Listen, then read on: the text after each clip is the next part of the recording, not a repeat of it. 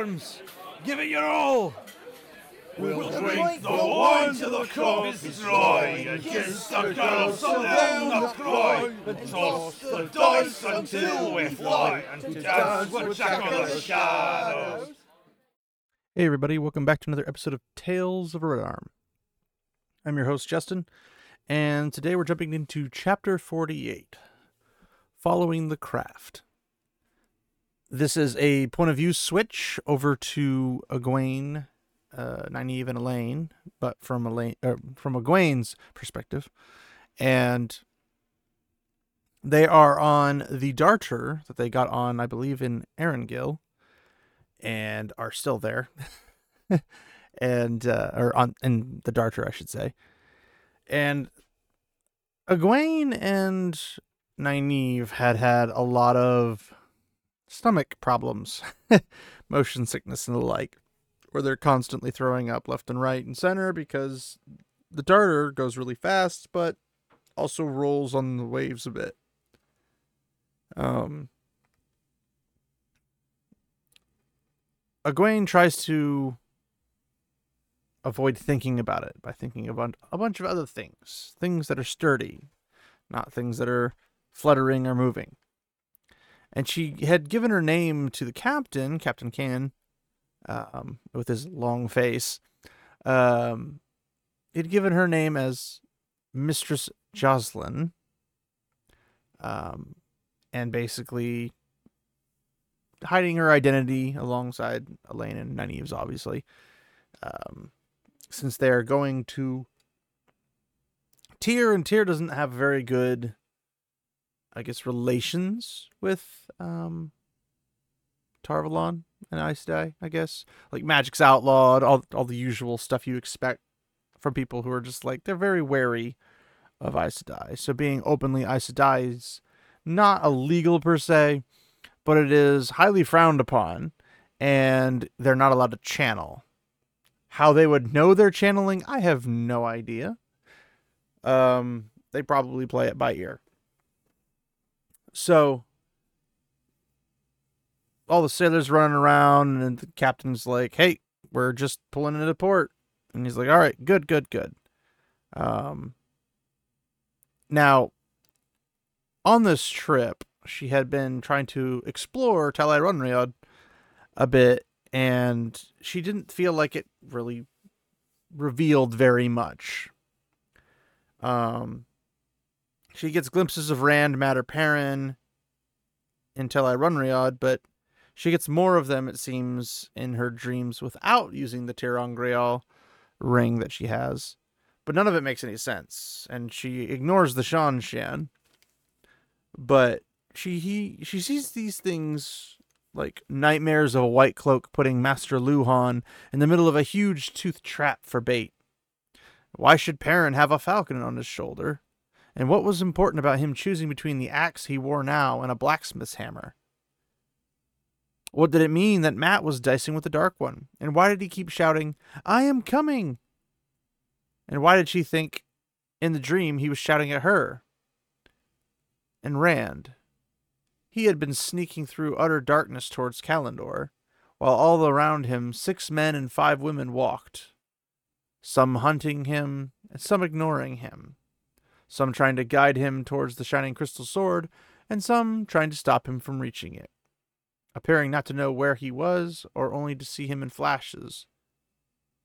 One of the men had eyes of flame, and he wanted Rand dead with a desperation he could nearly taste. She thought she knew him, Ba'al-Zaman. But who were the others? Ran in that dry, dusty chamber again, with those small creatures settling into his skin. Ran confronting a horde of Shan Shan. Ran confronting her and the women with her, and one of them was a Shan Shan. So, these are things that, for veteran readers, even if you didn't remember this passage, these will sound familiar to you um, from certain instances in the story. Uh, if you are new and a beginner reader, or you've read through it and you didn't really pick it up that like it was even here, dreams in the Wheel of Time have a tendency to be more than just basic useless information. They te- they typically have something uh, attached to them that makes value to the story in some shape or form. Sometimes it's so blurred and like what it actually means, like the meaning is so hidden that you can't really just, this is what this means.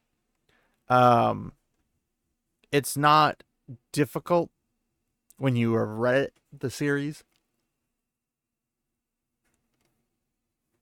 but occasionally you just, you read it and it kind of like you, you forget to store it away in your mind, because I mean, it's, it's a massive series. You can't store every little detail. Like, the most knowledgeable person, even Robert Jordan himself, the author, can forget things that he himself put in his own work. So everybody else reading it, it's fair and understandable to be like, yeah, you can't remember everything.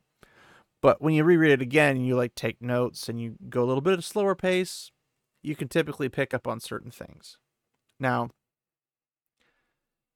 if you're new, these things could mean something or they could not mean something, because sometimes there's a little bit mixed in, in both. Uh, usually they mean more in one area than another. So I would personally be like, hey, you know, tuck it away for later, see what might come of it at some point, and hopefully you'll be at least pleasantly surprised, I guess, is the easiest way to say it. Like, yeah, I'm pleasantly surprised that I found X, Y, and Z. Um, I remember this little detail from, you know, book three, three quarters of the way through. Um, and then you're like in like book ten or something, and like, oh, that, that's what that means. You know, just something stringing about sometimes is a little bit more difficult to, to remember because it's such a small thing. But, I mean, some of these you kind of already know, um, like the one about Perrin. Um, with the Falcon. But the important part is, is that even if the the reader is aware of some of these, like maybe you know these things through and through, like it's nothing new under the sun.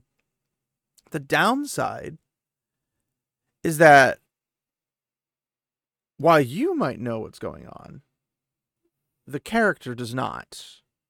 So I like to refer to this, and it, it probably has a different name, but I refer to it as the author meta, that basically it's basically the author is telling the reader a lot of important information. But then typically what happens is that the reader will go on and say, well, why are they doing this? That's stupid. They should know this is happening. When they don't, they can't. It's not possible, because characters are separated. They don't have a hive mind. It's not like when one one character learns something, another character picks it up and then runs with it. That's not how it works. This isn't like D and D where the players know everything and the characters know what the players know. That's poor D and D. But it's not the metagaming aspect. It's just the author's meta, because the author is explaining to us things that we can know because we've seen up to this point all this information, and we can make a, a judgment call based on that. But that's not necessarily how it works for characters. Characters are still limited on their knowledge. One person knows this, another person doesn't know the same information. So in this case, Egwene doesn't know what this means. She doesn't even know if it's real. And some of it might not be, some of it might be.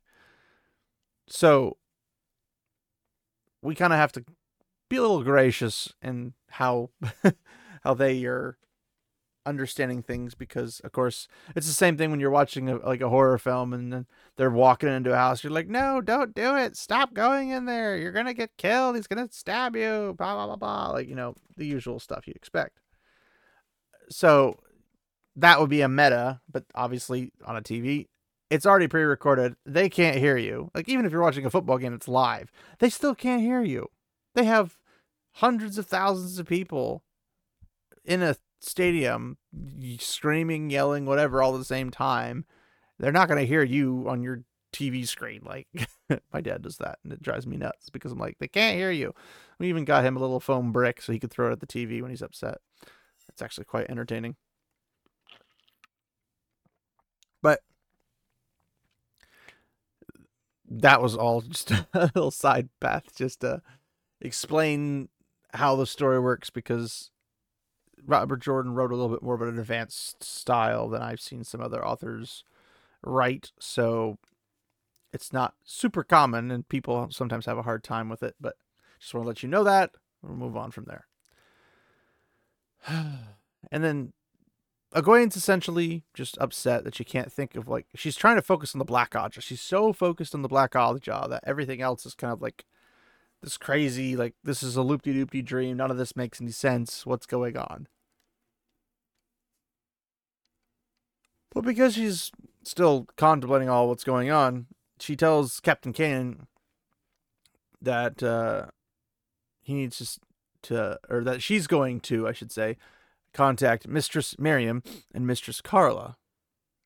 They really like using Y's in their names. Like Joslyn has a Y, Miriam has a Y, and Carla has a Y. Or Car- Carryla, Carryla, I guess. It, it it's Carla with a Y between the R and the L. It's it's a weird it's a weird name, Carryla. It's a C, not a K. It's, I I don't even know. Um. He's like, hey, I've already told them, you know, your animals will be on the docks as soon as my men can rig a boom. And he sounds like he's ready to get them off of his boat. And I mean, I personally can't blame him for one. He's got three women and two of them are just constantly throwing up, or as he calls it, sick up. Um, and it's got like this corkscrewing, like it's one side to the other side, one side to the other side. It's a very small vessel that's made for speed as opposed to a larger vessel that's made for comfort and massive cargo. But either way, he seems to be happy about this, which she doesn't necessarily like the fact that he's ready to be rid of them. So she's almost like, I'm going to take my time just to annoy him. I'm like, of course she would. Because for whatever reason, you'd rather somebody else be uncomfortable then get on dry land where you're not throwing up every five seconds. It's the most petty of petty things, but we can't really expect much less from Egwene, right? Like, she's she's showing her pettiness is pretty up there. And Nynaeve is historically pretty petty as well, but Nynaeve typically is right in those situations. She's older, she has more wisdom, pun intended, um, and she's seen a thing or two a little bit more than Egwene has. But we'll get more on that later, because we're going to have a lot more of that later. So, Nynaeve and Elaine eventually appear from the ladder to the cabins with their bundles, saddlebags, and all that stuff. With Elaine about as packed as Nynaeve, but when Nynaeve sees Egwene watching, she pushes herself away from the daughter heir and, you know, walks unaided the rest of the way, because, you know, six stomach and all that jazz. Um, the crew take care of the horses, and Egwene goes down to get her own stuff. And by the time she comes back up, Mist is already on the dock, and Elaine's roan is dangling, and there's a canvas sling halfway there. Which is weird, because I figured the docks would have the booms, but sometimes it's the actual ships have the booms. So from Captain Cannon's particular description, it makes it sound like his guys are going to rig a boom, aka build a boom on his on his uh, craft. But typically, you'd expect um, the docks themselves to have a boom, just just for the just for the reason because lots of cargo. If it's wrapped in a net, they can just grab the net, pull it all up. Or if they have to, they can pick it up, put it on like a sling, kind of like what the horses have, and just lift it out so much easier if it's a big piece. And that would be typical you'd expect for trade at some dock of a major city or even of smaller cities. It, why not have a boom? There's no reason not to. So it's kind of hard to tell, but it, it leans me towards they're building one on the ship, because it's not uncommon for ships to have them. It's usually something they put together and then take apart, but I I don't know which one they're actually running with. But now Egwene's going to look at the city of Tear itself, and the country of Tear. And we're going to get a little bit of a description to it. Um, we've done this with Caemlyn. We've done this with Tar Valon. Pretty sure we did it for uh, Shinar and Falma as well, for what little information we get for every place. This one's only like basically three paragraphs. Stone warehouses backed the long docks themselves, and there seems to be a great many ships, large and small, alongside the docks or anchored in the river. Hastily she avoided looking at the ships. Tyr had been built on a flat land, with barely a bump. Down muddy dirt streets between the warehouses, she could see houses and inns and taverns of wood and stone. Their roofs of slate and tile had oddly shaped corners, and some rose to a point. Beyond these, she could make out a high wall of dark gray stone, and behind it, the tops of towers with balconies high around them and white domed palaces. The domes had a squared shape to them, and the tower tops looked pointed, like some of the roofs outside the wall. All in all, Tyr was easily as big as Caemlyn or Tar Valon, and if not so beautiful as either, it was still one of the great cities. Yet she found it hard to look at anything but the Stone of Tyr. She had heard sto- heard of it in stories, heard that it was the greatest fortress in the world and the oldest, the first built after the breaking of the world, yet nothing had prepared her for the sight. At first she thought it was a huge gray stone hill or a small barren mountain covering hundreds of hides, its length stretching from the Erinon west through the wall and into the city.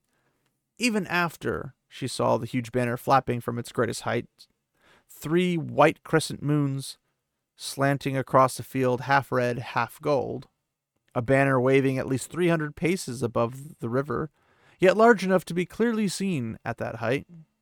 Even after she made out battlements and towers, it was difficult to believe the Stone of Tyr had been built rather than carved out of a mountain already there. Made with a power, Elaine murmured. She was staring at the stone too. Flows of earth woven to draw stone from the ground, air to bring it from every corner of the world, and earth and fire to make it all in one piece, without seam or joint or mortar. Aes Sedai says the tower could not do it today. Strange, given how the High Lord feels considering the power now. Now, I would like to point out a couple things.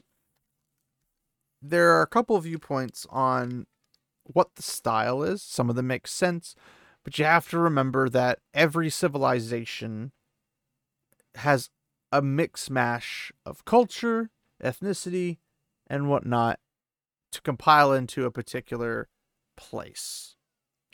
So in this case, Tyrans, the people of Tyr, have kind of a almost Spanish, like Spanish Inquisition, like conical helmets, pointed beards, kind of an ethnical look, appearance.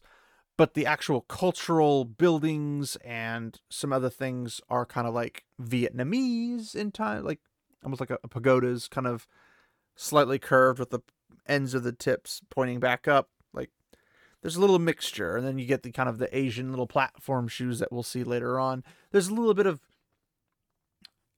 a little bit of little this, a little bit of that kind of mixed together, which is how Robert Jordan intentionally designed them, because he likes to take multiple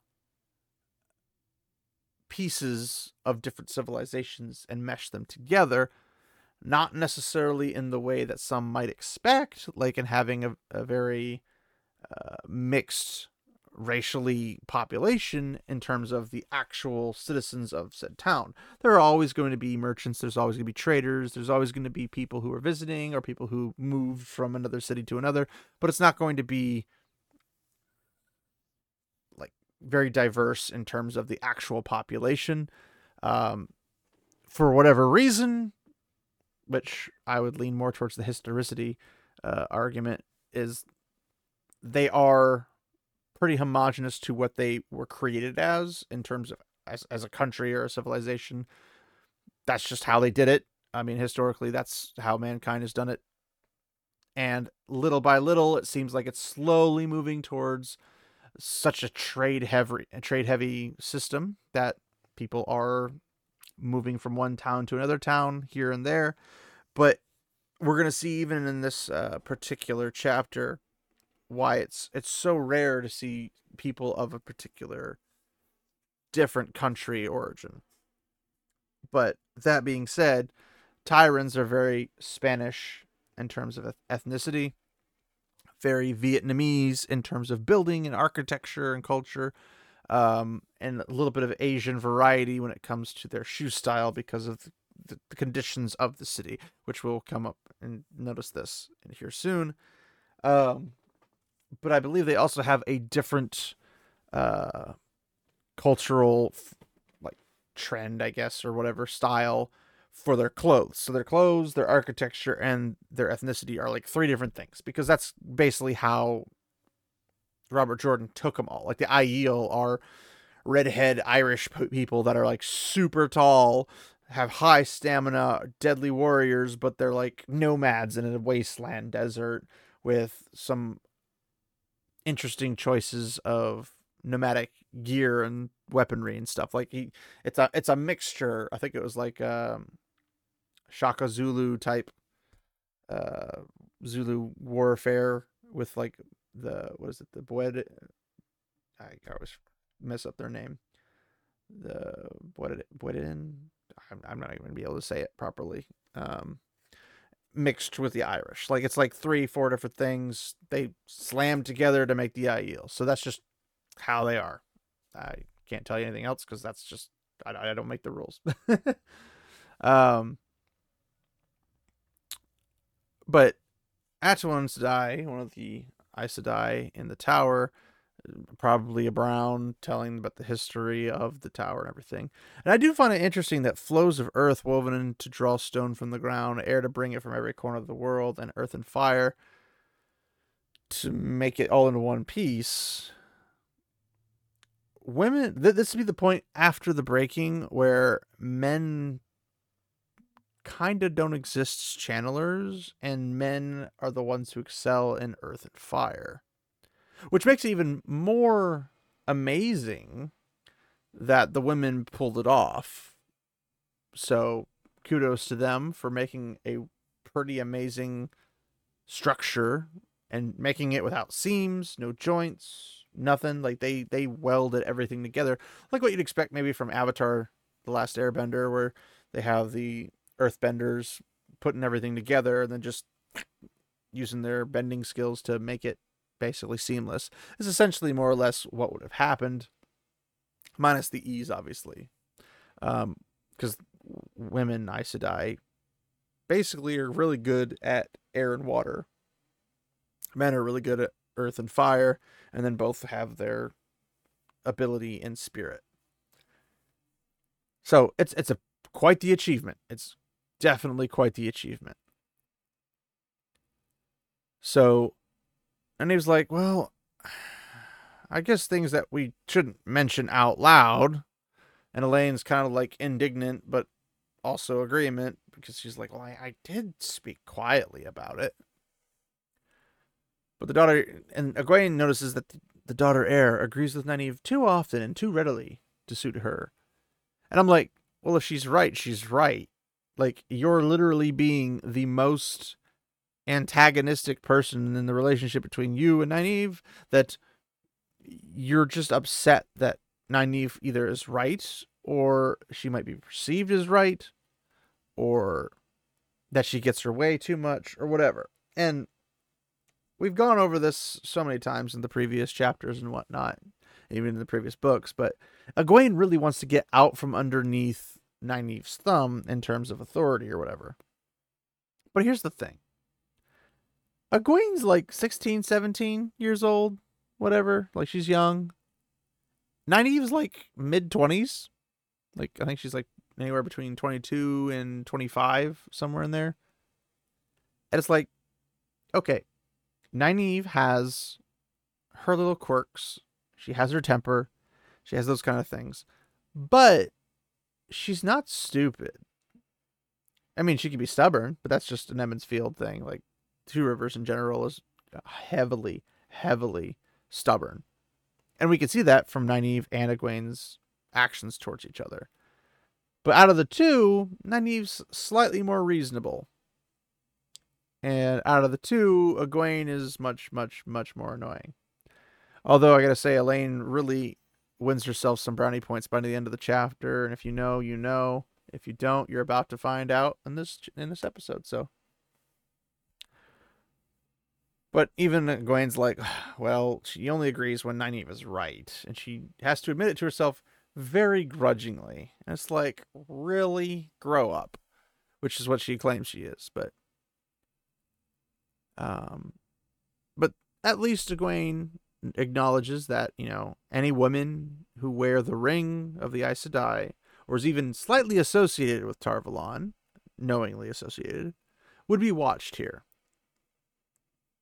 So that's a little bit of information that we technically already know, but it, it kind of fills it in a bit more of saying the High Lords of Tear aren't very comfortable or enjoy the fact that Aes Sedai even exist, let alone wanting them in their territory. They want them to get in and get out as quickly as possible, and that's all there is to it. So we now have them on the docks in Tear, and they're noticing these smells of fish, because Tear's very much a fisher, fisherman-centric type economy. Like, fish are the, pun intended, bread and butter of the food economy. So it's not exactly abnormal to see as much fish as they do. And there's bright red, deep blue, brilliant yellow, stripes, splotches, different colors.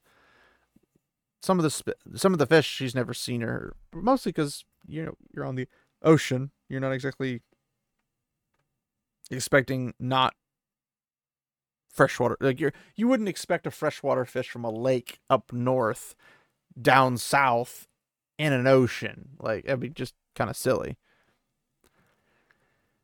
But they notice all this type of stuff. I'm not gonna go into it too much because it's extra details and you should definitely be reading this anyway, so it is what it is. But Egwene lowers her voice for Elaine, and she's like, you know, Carla, remember why you're, you are Carla. And she doesn't want Nynaeve to hear the admission, but her face didn't change when she heard, but Egwene could feel satisfaction radiating from her like heat from a cook stove. So Nynaeve's black stallions were lowered to the docks, and basically the, the sailors had carried their Uh, tackle off the ship and simply dumped it on the wet stone of the dock. And Nynaeve looks at the horses and opens her mouth because obviously she wants them to make their animal saddles and everything put together and all that jazz. But, you know, she kind of closes her mouth, a little tight lift. Like she's, she's trying to hold back, which you can at least grant her she's trying, even if it's like she's sticking her thumb in a hornet's nest or something like that. So she gives her braid one hard tug, and then, you know, the sling, before the sling's even, like, out of the way, and she starts putting her saddle blanket on and, you know, get her high cantled saddle on top of it. She doesn't even look at the other women. But Egwene doesn't want to really ride because, you know, moving ships, motion sickness, doesn't really work that great with a horse because a horse still will bounce you around like a sack of potatoes. But she takes a look at the muddy streets, and then she's like, okay, I'm going to ride the horse.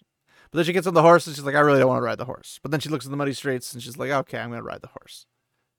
And we get these little bits of information about it, where basically the sh- her shoes are sturdy, but she doesn't want to have to clean the mud off of them, or have to hold her skirts up as she walked, that kind of stuff.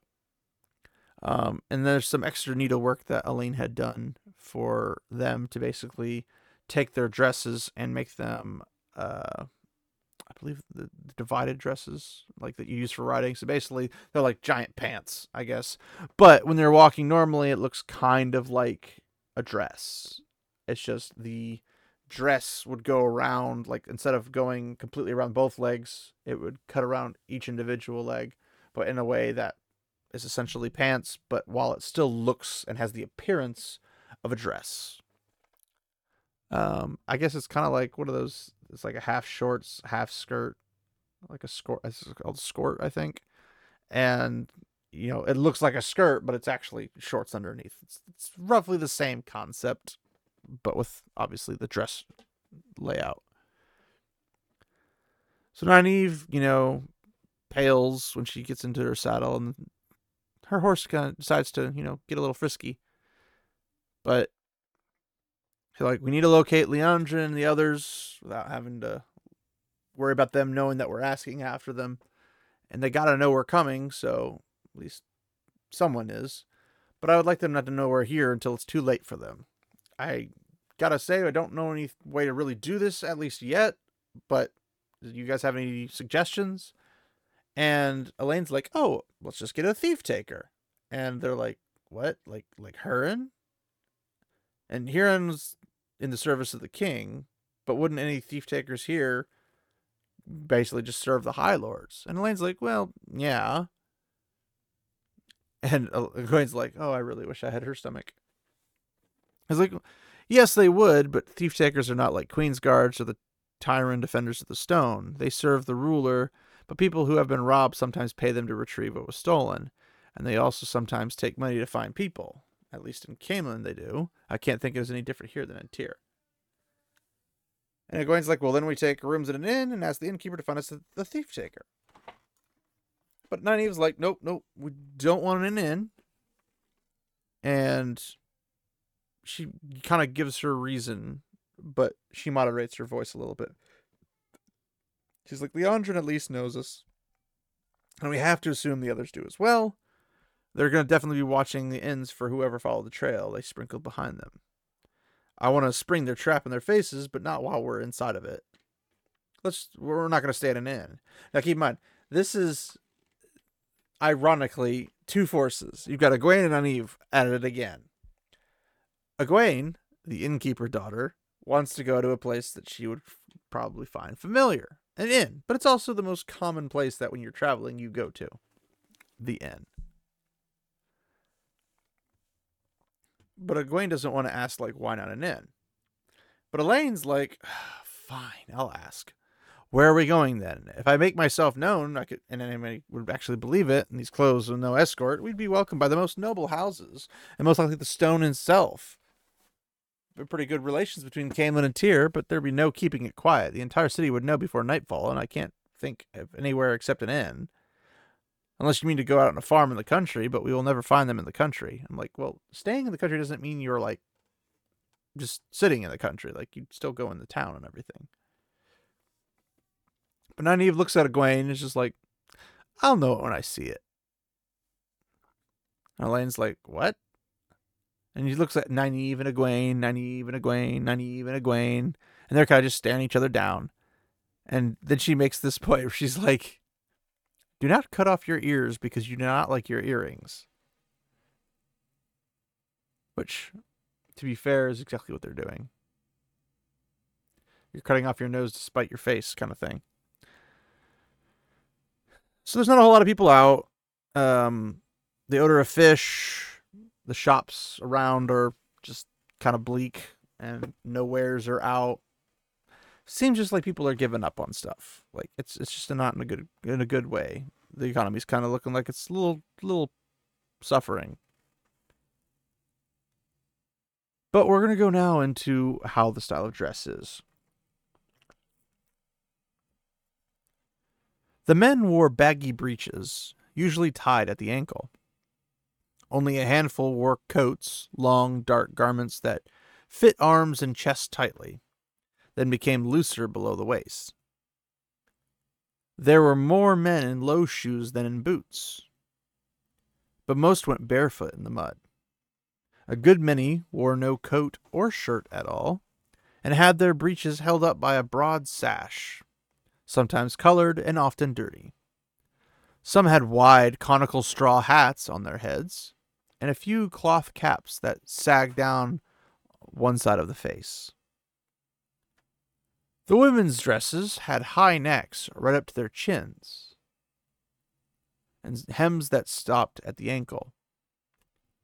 Many had short aprons and pale colors, sometimes two or three, each smaller than the one beneath it. And most wore the same straw hats as the men, but dyed to complement the aprons. It was on a woman that she first saw how those who wore shoes dealt with the mud. The woman had a small wooden platform tied to the soles of her shoes. Lifting them two hands out of the mud, she walked along as if her feet were planted firmly on the ground. Egwene saw others wearing platforms after that, men as well as women. Some of the women went barefoot, but not as many as the men. So the thing about this whole uh, shoes thing is like they're like platforms. So it's not like you're barefoot, you take your shoes off, put them on platforms and walk. It's you take the shoe and on, put it onto the platform and then tie the platform and the shoe to your foot. And then you use that to walk through the mud. The way I visualize it, and it could be wrong, there's there's a couple ways you could do it. There's one where there's like a T, a platform, where you got your flat where your foot is, and then you got the this long platform uh, up and down in the middle, almost like a mini stilt, I guess. The other form, which is probably more accurate, although it's difficult to do with shoes, Um, would be like the traditional Japanese style where it's like a platform with two small um, down, up and down uh, platform things where they basically help you balance a little easier. But they're not going to help you too much with the mud. That's just like the Jap- the traditional Japanese uh, style in terms of just walking in general, like sandals. So it makes me lean slightly more towards the T platform shoes, but your imagination kind of understand it based off how it's described. But Egwene wonders what shops have these platforms. But Nynaeve suddenly turns her horse down an alleyway between a long, narrow two-story house and a stone-walled potter shop. But Egwene and Elaine just look at each other, and then they just kind of shrug, and they follow. But Egwene doesn't know where Nynaeve's going, or why, and she meant to, to give her an earful because of it. But she didn't want to become separate either.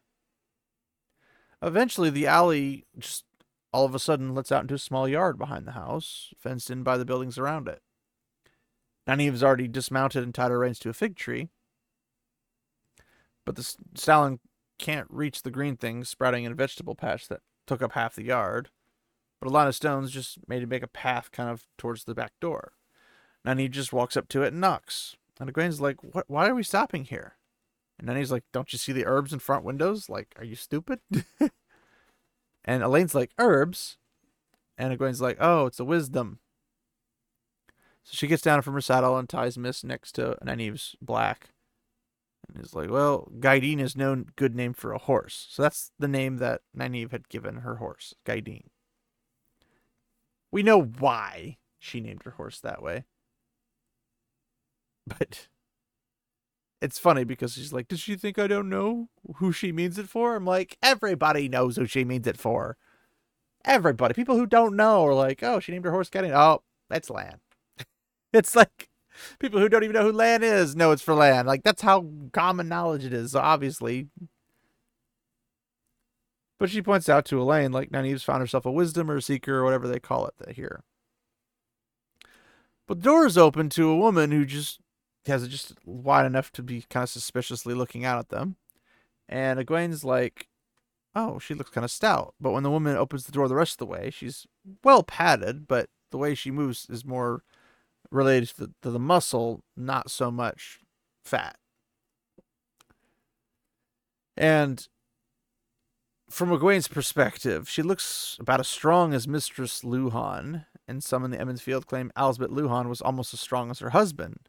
Not true, but it's not that far off. The woman's like, "Can I help you?" And her accent's the same as the Amerlin's, because obviously Swan Sanche's from Tear. Tyrans have the same accent. Shocking, I know. But her gray hair is arranged in thick curls that hung down the side of her head, and Three aprons were shades green, each slightly darker than the one below, but even the topmost pale. It's like, which one of you guys needs me? And Nynaeve was like, oh, I do, and I need something for a queasy stomach, but maybe one of my companions does as well, unless we have come to the wrong place. And the woman's like, well, you're not Tyran. I'm like, points for observation. And he's like, I should have known that by your clothes before you spoke. I'm called Mother Guenna. I am also called a wise woman, but I'm old enough not to trust that to a caulk and a seam. You come, and I will give you something for your stomach. And she's got this little neat kitchen, not very large. There's no fire on the stone hearth, but stove added its own heat. But Mother Guenna's just kind of ignoring everything. Dishes lined up on the mantles. It's, it's a pretty neat place. Um, it's, I mean, it's her home, possibly, as well as a type of a shop. I don't know if she would sell herbs and medicines on like a storefront thing, or if people just show up at her house and like, hey, I need to buy this from you, and then she just gives it to them. They give her money and then they move on. I don't know. But as Mother Guenna's closing the door and going to the kitchen to her cupboards, Nynaeve's like, well, what, what tea are you going to give me? Chain leaf or blue wort? And Mother Guenna's like, well, if I had either of them, I would. But I have no time to glean as of late, so I'll give you a brew of marsh white leaves. Nynaeve's like, I don't know what that is. And it's like, well, it works basically like chain leaf, but has the taste that people don't really care for. So the big woman, you know, sprinkles the dry leaves and broken leaves into the uh, blue teapot and carried over the fireplace to add hot water. It's like, oh, you know the craft then? Sit. And then they're just like, hey, no, sit and we'll talk. Which one of you has the other stomach? And Egwene's like, I'm fine. Obviously lying out of her teeth. She's not obviously fine. We've we've spent half this chapter so far about her with her own stomach problems and motion sickness. And Elaine's like, oh, I'm good too. But a little bit like, just take the stupid medicine. Just do it. The lady's like, uh, she's got gray hair. She's pouring out a cup of dark liquid for Nynaeve. She's like, I made enough for two, but marsh white tea keeps longer than salted fish, which, if you don't know, is a long time. And it works better the longer it sits, but it grows more bitter. So it makes it a race between how much you need your stomach settled and what your tongue can stand. So drink it. Yeah, see, it's not gonna, it's not gonna hurt you. So Nynaeve, you know, brings her cup up to her mouth and, you know, has a small sound of displeasure at the first taste of it. Then she lowers it and her face is smooth. And she's like, oh, just a little bit bitter. Tell me, Mother Guenna, well, we have to put up with this rain and mud much longer. And the other woman's like, I'm not a sea folk wind finder. Uh, if I could tell the weather, I'd soon stick live silver pike down my dress and admit it, since the defenders take that sort of thing for next to Aes Sedai work. Now, do you follow the craft or not? You look as you've been traveling. What, what is what is good for fatigue? Like, she's now starting to challenge Nynaeve. But quick note, a sea folk windfinder is one who can, uh, well, I guess there's there's two ways you could look at it. I'll save the second one for further down in the story when it becomes more relevant. But the first one is basically wind finders just happen to know the weather. They know where the good winds are, the good, you know, the currents, all that kind of stuff to help basically go faster. That's the common piece of information about what a sea folk wind finder is. Um, The other definition we'll get to at some other point. But when she's asked what is good for fatigue, Nynaeve's like flatwort tea or andalay root. Since you ask questions, what would you do to ease birthing? And you can tell this is becoming like a competition. Mother Guenna's like, apply warm towels, child, and perhaps give her a little white fennel if it was an especially hard birth. A woman needs no more than that. And a soothing hand. Can't you think of something better than a country wife's basic knowledge? What do you give for pains in the heart? The killing kind. He's like powdered gyandan bo- blossom on the tongue. If a woman has biting pains in her belly and spits up blood, what do you do? And they just kind of like go back and forth, back and forth, back and forth. It's it's not like super exciting.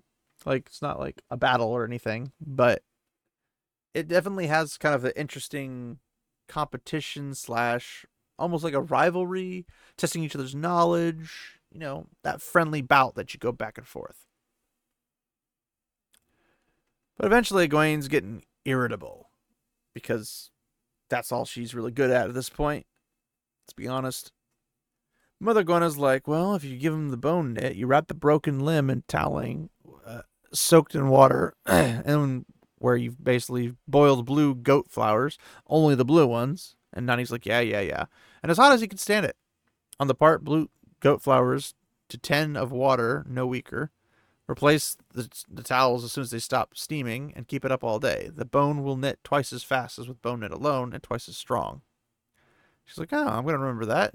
You mentioned using sheepstung root for eye pain. I've never heard. And Egwene's like, eventually we can stop this, right, Miriam? Do you really believe you'll ever need to know these things again? You're not a wisdom anymore, or did you forget? And for my, if I was Nynaeve, I've been retorted with, Mother Guenna, or Mother Guenna, what do we take for forgetting things? A forgetful person. And, uh, that's just me and my snarky attitude, sorry.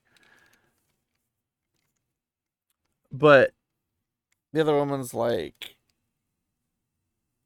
I didn't forget anything, Egwene. I just remember a time when you were eager to learn things like I was. And Elaine's like, Mother Guenna, what do you do for two women who cannot stop arguing? And Mother Guenna's like, hmm, frowns at the table. She's like, well, usually men or women, I tell them to stay away from each other. That's the best thing and the easiest. Obviously not an option here. And Elaine's like, usually? What if there's a reason they can't stay apart, like they're sisters or something? He's like, well, I do have a way to make it and the arguer stop. It's not something I urge anyone to try, but some come due to me. Some do come to me. Sorry, Lexidesia is rampant today, apparently. Uh, and Egwene's like, a bit of a smile in her mouth, a little suspicious. She's like, I charge a silver mark for each woman, two for men, because men make more fuss. There's some will buy anything if it costs enough. And Elaine's like, well, what is the cure? I was like, well, I tell them they have to bring the other one here with them, the one they argue with. Both expect me to quiet the other's tongue. And Egwene's listening, despite obviously kind of being annoyed, but she notices Nynaeve is also paying sharp attention as well. It's like, when they have paid me, and she flexes one of her big arms, I take them out back and stick their heads in the rain barrel till they agree to stop their arguing. And Elaine just starts bursting out laughing. And Nynaeve's like, yeah, I might have done something like that myself. In a light voice. And Egwene's expressions hoped not to be like Nynaeve's. And Mother Guenna is like, I'd not be surprised if you have. And she's openly grinning now. And it's like, I tell them the next time I hear they've been arguing, I'll do it for free, but I'll use the river. It's remarkable how often the cure works, especially for men. And it's remarkable what it done for my reputation. For some reason, none of the people I cure this way ever tells anyone else the details. So someone else comes, asks for the cure every few months. And if you've been fool enough to eat mudfish, you don't go around telling people. I trust none of you have any wish to spend a silver mark. And Egwene's like, I think not. But glaring at Elaine when Elaine just starts laughing all over again. It's like, good. Because those I cure of arguing have a tendency to avoid me like the stingwood caught in their nets. Unless they actually take sick. And I am enjoying your company. Most of those who come at my present want to take away bad dreams. Now, I'd like to point out, there is a theme with bad dreams as of late. So, tuck that away for later. And they grow sour when I have nothing to give them. And then she slips into a frown, rubbing her temples. It's like, well, it's good to see through faces that don't look like there's nothing out there left to jump, except to jump over the side and drown. If you're staying in long in Tear, you must come see me again. You know, the girl you called you Miriam? I am Eilwen. The next time, we'll talk over some good sea folk tea instead of something that curls your tongue. It's like, ah, I hate the taste of marsh white. Mudfish basically would be sweeter. But if you have time to stay now, I'll just brew a pot of Tremalking Black, a k a coffee. Not long until supper, either. Just bread and soup and cheese, but you are welcome. And I was like, well, that'd be very nice. Actually, Eowyn, um, if you have a spare bedroom, I'd like to hire it for the three of us. The big woman looks at them without saying anything, but then she gets up, puts away the marsh white tea, fetches a red teapot and a pouch from another one. Only after she had brewed a pot of Tremalking Black and put four clean cups out and a bowl of honeycomb on the table. Then she talked. She's like, I've got three empty bedrooms upstairs. All my daughters are married. My husband, the light shone on him, was lost in a storm in the Fingers of the Dragon. Fingers of the Dragon's like the Delta. But from the way they're described in various places, it's like, it's not just a delta. They're just like long, huge pillars sticking out of the ground, looking essentially like fingers. And why they call them Fingers of the Dragon, who knows? They don't, they don't know what a dragon even looks like, for crying out loud. So it's like, oh, he's he's been gone for nearly twenty years. It was when he lost in a storm in the Fingers of the Dragon. Uh, don't have to talk anything about hiring if I decide to let you have the rooms. If, Miriam. So she puts honey in her tea. I mean, I guess Tremalking Black is probably not coffee in that regard. Um, there is coffee in the series. I just usually get them mixed up. And no one typically calls tea black. I'll take my tea black. It's not typically how they talk, so my apologies. I get mixed up occasionally. Um, she's like, well, what will make you decide? It's coming from Nynaeve. And she's like, well, three young women riding fine horses. I don't know much about horses, but these look about as fine as what the lords and ladies ride. You know, you, Miriam, know about as much as the craft that you ought to have hung herbs in your own window already, or should be cho- choosing where to do it. I've never heard of a woman practicing the craft too far from where she was born, but by your tongue, this is a very important key point here, by your tongue, you're a long way. In other words, you're not Tyran from just how you speak. And then she looks over at Elaine. Not many places with the hair that color. In other words, reddish gold hair is not common across the continent. There are just places that are known for it, and there are places where just like you're never going to see it. And then she's like, by your speech, I'd say Andor. And then he points out that the full men, Tyrans, are always talking about finding a yellow-haired Andoran girl. Hey, the blondes. Andor is known for their blondes. This kind of stacks up onto the, uh, uh, I wouldn't say it's an argument, but the case made that Andor is essentially England. It it takes a lot of English attributes in that regard. Blonde hair, reddish gold hair, like all the all the things you'd expect from like Britain. It, it's commonly att- an attribute of Andorans. So, you know, what I want to know is, why are you here? Are you running away from something or running after something? You don't look like thieves, and I never heard of three women chasing after a man together. Tuck that away for later. So tell me why, and if I like it, the rooms are yours. If you want to pay something, you buy a bit of meat now and then, since meat is a bit dear since trade from Kyrian fell away. But first, the why, Miriam. He's like, well, we're chasing after something, Eilwen, or rather some people. And Egwene's trying to keep herself still and just sip their tea. Elaine's doing the same thing. And Egwene's like, Eilwen Guenna's dark eyes don't miss very much. But Nynaeve's like, well, they stole some things from my mother. And they did murder. We are here to seek justice. So, from her mother, a k a. Mother, a k a. Swan Sancha, a k a the Amerlin Seat, who is referred to as Mother by all Aes Sedai. Eh. Snazzy. Large woman's like, burn my soul. Have you no menfolk? In other words, like, why are you doing this? It's abnormal for women to go chasing around after thieves.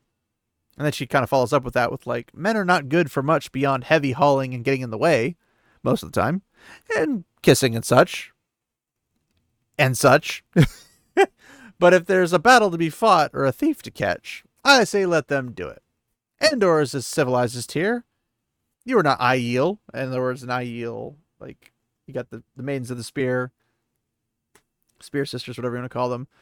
Um, they're, they, it's kind of more of an egalitarian war based in the clans. Obviously, there's more men than there are maidens, but there's still a large amount of maidens, and they can do just the hunting down just as much as anybody else. So it's, it's the irony. And it's like, well, there's no one else but us. Those who might have come to replace us were killed. And Egwene's like, oh, the three murdered Aes Sedai. They could not have been Black Ajah, but if they had not been killed, the Amrlin would not have been able to trust them. She's trying to keep to the bloody three elves, but she is skirting it close. And I'm like, that's literally what Aes Sedai do. Like, literally. That is what Aes Sedai do. They skirt the truth as much as possible for their own means and their own reasons. What is wrong with this? I mean, besides that, it's obviously annoying to everyone who doesn't like that. But if you're literally trying to be the person who does that, then obviously learning how to do it well is at least the least you can do. And it's like, well, you know, this is how, this is what happened essentially, and it's we're in a bad spot. So Eilwen's like, ah, they killed your men, brothers or husbands or fathers. But Nynaeve has spots of color blooming in her cheeks, but Eilwen kind of mistakes it for emotion, or emotion of the loss kind of thing, like distraught grief. She's like, oh, no, no, don't tell me. I'll not pull up old grief.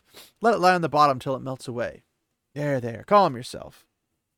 But Egwene's trying not to growl with disgust because Egwene just can't handle anything, apparently. And then he was like, well, I gotta tell you this.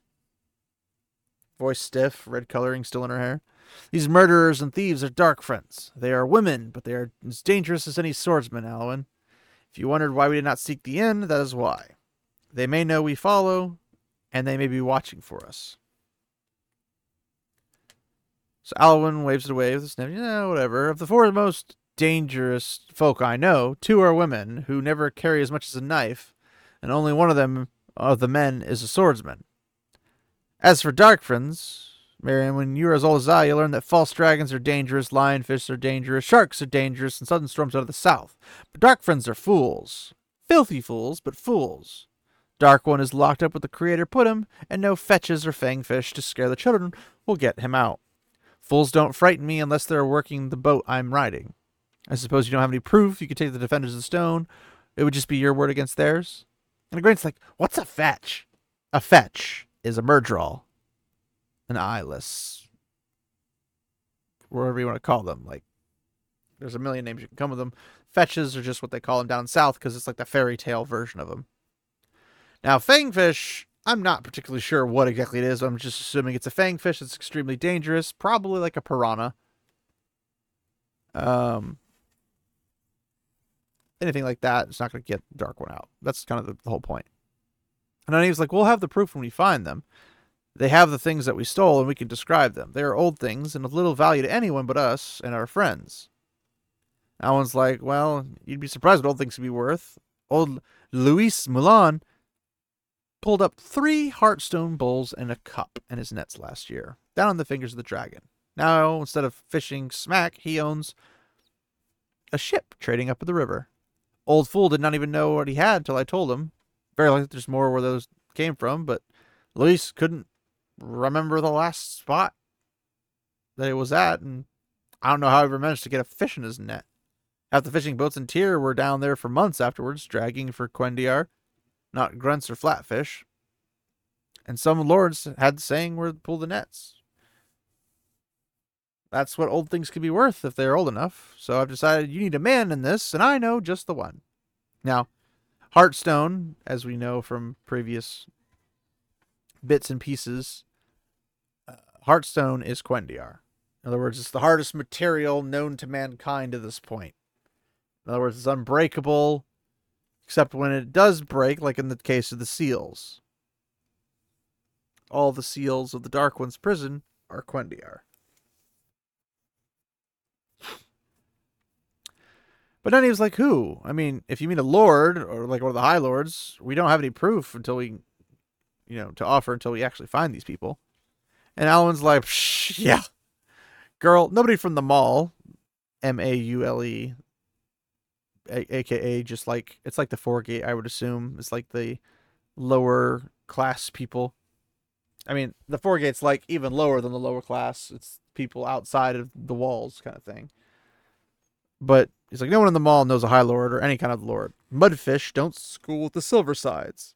In other words, the peasants don't mingle with the nobility. It's like, I'll bring you the dangerous man who I know isn't a swordsman. but is the more dangerous of the two at that. Julian Sandar is a thief catcher. Now, there's a little, little note if you haven't caught it yet for the newbies. A thief catcher is not what Elaine had mentioned. She mentioned a thief taker. But they're essentially the same thing. They're just called different things in different places. But they can be really stickly about what you call them. If you call a thief catcher a thief taker, they take offense. If you call a thief taker a thief catcher, they can take offense too. It's just, it's really weird stuff. But he's like, hey, Julian Sanders is a thief catcher, and he's the best of them. I don't know how it is in Andor, but a thief catcher will work for you or me as soon as for a lord or a merchant and charge less than that. Julian can find these women for you if they can be found and bring you your stuff back before you even have to go anywhere near the Dark Friends. Nynaeve's like, okay, well, she's not really sure, but okay. So Eilwen ties those platforms to her shoes, clogs, she calls them, and hurries out. Egwene watches her go through one of the kitchen windows, past the horses, and around the cover of the alley. It's like, and this is this is the ironic part, and this is where Elaine earns her golden star. It's like the only one she gets the entire series for me personally, but she's like, "Well, you are learning how to be Aes Sedai, Miriam." She turns to the window. "You manipulate people as well as Moraine," which makes Nynaeve's face go white. And Elaine walks across the floor and just slaps Egwene's face. And we're like, yes! About time! But Egwene's so shocked, she can really only just stare. But And here's the here's the weird part. It refers to Elaine as the golden-haired woman. Which is weird, because her hair is reddish gold. So it's gold hair, but it's red. And it's red, but it's also gold. So you'll see sometimes where they'll say the red-headed, the red-haired woman or the gold-haired woman, which he actually has reddish gold hair. So it's like a strawberry honey look. Um, it's the mixture and it throws people off. But the ultimate consensus from everyone who's ever read Robert Jordan is that it's reddish gold hair. It's just in certain circumstances, like if you have a dirty blonde, Dirty Blonde has kind of like a brownish blonde hair, and that brownish blonde looks more blonde after it's recently cleaned and the sun's hitting it a certain angle. Now, there's no sun in this situation because it's rainy and all that stuff outside, but this is just how he decided to pick it. Don't ask me why, I don't know. But the golden-haired woman is Elaine, even though it's the reddish gold hair. She's like, you go too far, way too far. We got to live together, and we'll surely, or if we don't live together, we're going to die together. Did you give Eilwen your true name? Nynaeve told her what we could, that we seek Dark Friends, what we risk linking us with the Dark Friends. She told us they were dangerous, murderers. Would you have had her say they are Black Ajah in Tear? Would you risk everything on whether Eilwen would keep that to herself? Now, at this point, I'm thinking, she's making a lot of good points, which is rare. But Egwene should know that the other option that would be worse, but would fit the truth speaking, if you would, of, um, you know, not lying or bending the three oaths or whatever, would be a, Elaine basically saying, I'm the daughter heir, take me to your leaders in the stone, and then go find these women and take them down. Like, that would be ridiculous, and Egwene knows it, because of the explanation that Elaine gave prior to this. And she's just like, don't, don't do this to our friends because we need each other. Otherwise we're going to die. And Egwene's like, oh, sheesh. Elaine has a strong arm. It's like, well, I don't have to like doing it. I'm like, you want to be Aes Sedai. It's part of your training. It's part of your identity. You're going to do it whether you like it or not. And Elaine's like, you know, I I know, I know. I don't like this either, but we have to. And I'm like, you want to be Aes Sedai too, Elaine. Come on. Like, don't ruin the goodwill you just got. So Egwene turns back to look out the window at the horses. Like, well, I know we don't, but I don't have to like it. I don't have to like it. And it's like, you don't have to like it, but you're going to have to probably eventually like it because it's what you're going to end up doing in the long run. And that's the end of the chapter. That was a bit longer than previous ones we've had, but I am excited about the next chapter. Hopefully you guys are as well, because it's a half and half.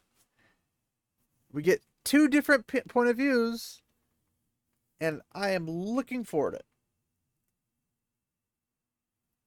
So thanks everybody for hanging out. If you'd like to reach out and, you know, ask questions, make a comment on something, add your own little input, feel free to reach out to me on Facebook, Tales of a Red Arm, or on Twitter, at Tales of a Red Arm. Or if you want to email me directly, you can, talesofaredarm at gmail dot com. Love to hear from you. Also, I need to start doing it more often, but I need to push the Discord. If you, if you, one, know what Discord is, two, would like to use it or know what it is and would like to join in to just chat, I'm there a lot more frequently, and I will be a lot more active in talking there when I'm not releasing a podcast, just due to the fact that I use Discord pretty much on a daily basis. So um, if you would like the link to the Discord server, just get a hold of me either through the direct email, which is probably the easiest way to do it, and I'll send it to you. Otherwise, you can check Twitter and the Facebook page. They should have the links there, but, you know, site websites, they're iffy at best on the good days. So that's uh, how you can reach me in that regard. So uh, I'd love to hear from you guys. And even if you don't have anything positive to say, it's still nice to hear from you guys. Um, hopefully you enjoyed Chapter forty-eight. And I look forward to sharing Chapter forty-nine with you. And we'll go with that one next time. So we'll see you around. Until then. We drink all night and dance all day, and on the girls we'll spend our pay, and when we're done then we'll away to dance with Jack of the Shadows. We'll toss the dice however they fall, and snuggle the girls be they short or tall, and follow young Matt wherever he goes, to dance with Jack of the Shadows. We'll toss the dice however they fall, and snuggle the girls be they short or tall, then follow Lord Matt wherever he calls, to dance with Jack of the Shadows. We'll give a yell with a bloody curse, and hog the maids, it could be worse, as we ride away with the darkwood place, to dance with Jack of the Shadows. Yeah! Yeah! Yeah!